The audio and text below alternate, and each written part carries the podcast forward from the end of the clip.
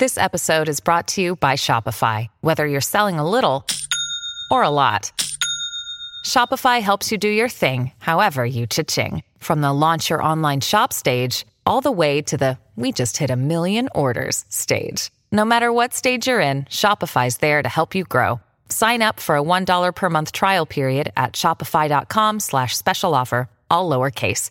That's shopify.com slash special offer. It's Tuesday, December 5th. You're listening to Your Florida Daily.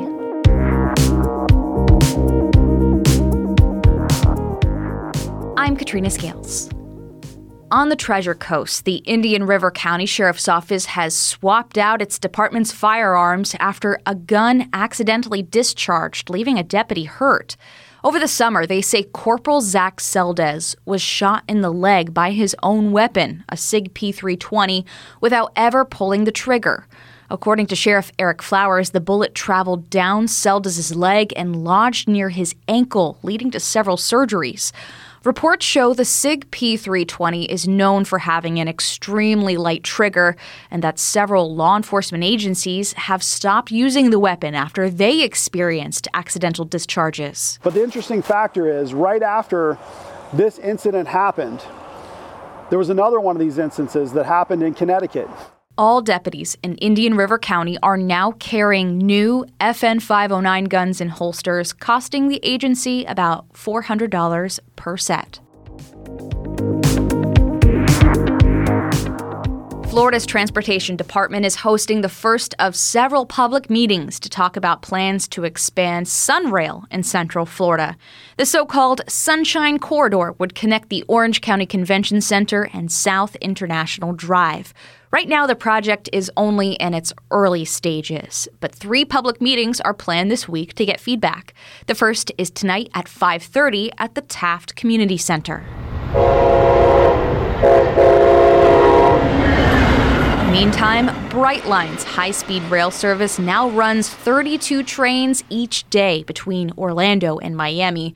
But people living near the tracks say the horns, like the one you just heard, blare at all hours of the night. In Melbourne, the mayor says he hears complaints all the time, and he's asking the Federal Railroad Administration to designate a quiet zone through the city's 18 crossings. If approved, that would stop horns from sounding during certain late night hours. And Florida is getting another taste of winter this week. A front moving in today is expected to bring a blast of cooler weather tomorrow. Today, temperatures will range from the low to mid 70s for areas north of Orlando to the mid to low 80s south. But on Wednesday, Highs are maxing out in the upper 50s to mid 60s across central Florida, which means northern parts of the state could see nighttime lows in the 30s. The drop in temperatures will be short lived, though, as winds cause temperatures to quickly bounce back into the upper 70s by the end of the week. Find these top stories along with breaking news, weather, and traffic all day on clickorlando.com. And now, a completely random Florida fact.